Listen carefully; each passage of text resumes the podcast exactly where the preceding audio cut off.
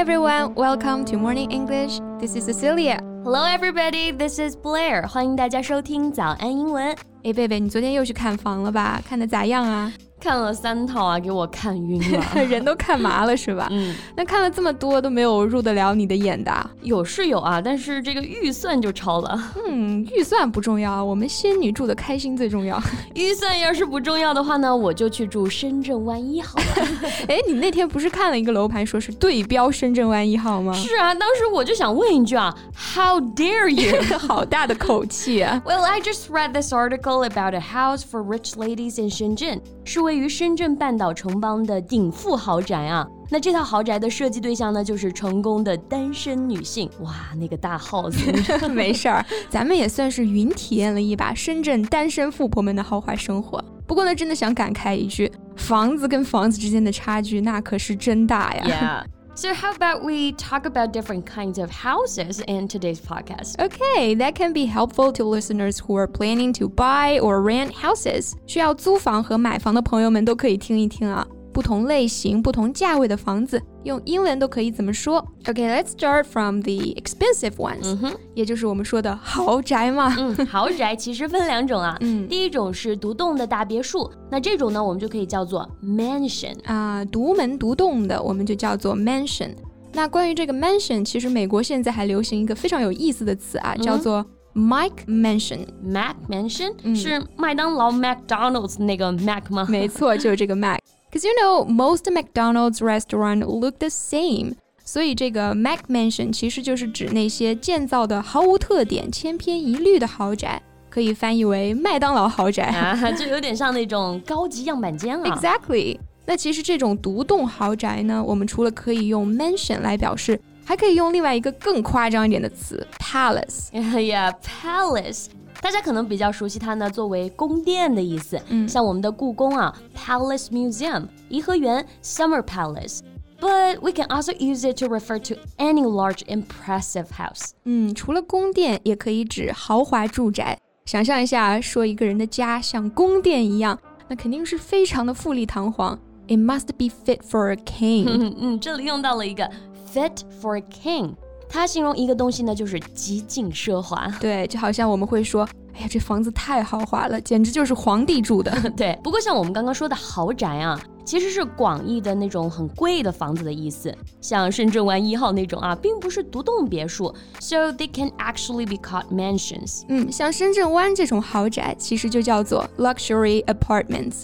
因为不管它们再贵啊，仍然是公寓的形式。一栋楼里是有很多层、很多户的。嗯，那这里的 apartment 其实就是我们平常接触最多的公寓了啊，或者说楼房，它是有共同的大门的，可以是木结构的，也可以是那种钢筋水泥的高层楼房。So some people would say they just bought a house, while actually what they bought is an apartment. Right？因为中文我们会说买房买房嘛，那直接翻译过来好像就是 buy a house。 但是其实我们中国老百姓买房一般都是买的楼房，所以用 apartment 会更准确一些。Right.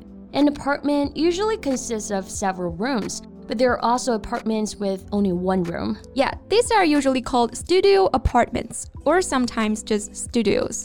就是我们说的一居室啊，或者一室户，可以说是 studio apartment，也可以直接说是 studio。 那因为这个单词呢本身就有单间公寓的意思。Yeah, I lived in a studio last year for a whole year. So, how did you like it? It was nice actually, really cozy, cheap, and easy to clean.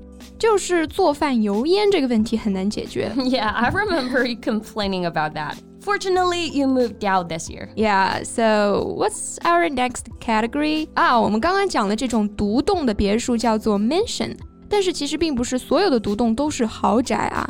它也可能只是一栋朴素的小平房。是的，那普通的平房呢，就不能叫做 mansion 了，它叫做 bungalow，which is a small house with a single story。嗯，注意重音在第一个音节，bungalow。For example, she lives in a bungalow beside the tree. You know, I kind of miss the days of childhood when my family lived in a bungalow. 嗯，小时候的平房还是很多的啊。像我的话，一岁多、两岁多的时候也是住过，但是现在是没有什么印象了。严格意义上，我住的那种也不叫平房，它有个两三层吧。 但是感觉邻里之间的关系真的非常近。Yeah. Like every time I got off school, I would see my neighbors in the yard and they would ask me about the day in the school. It felt really nice. Yeah, people felt closer to each other in the old days. Sort of like life in the countryside, right? Yeah，就是农村里面邻里之间走动应该是更加频繁的，阡陌交通，鸡犬相闻。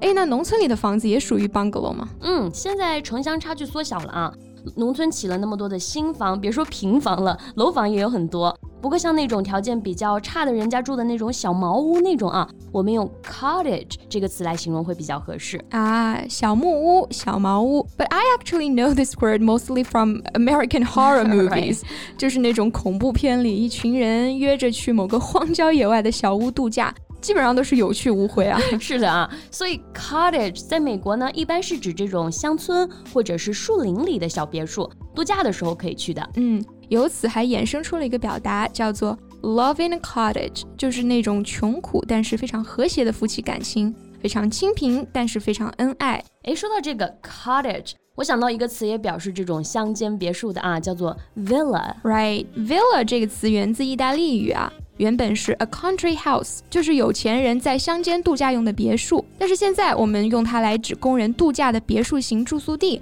而且通常都是有游泳池的。Yeah, I hope I own a villa. Yeah, I hope your hope come true, so that you can invite all of us to your villa. 今天的白日梦就先做到这里吧啊！That's all the time we have for today. Thank you so much for listening. This is Blair. This is Cecilia. See you next time. Bye.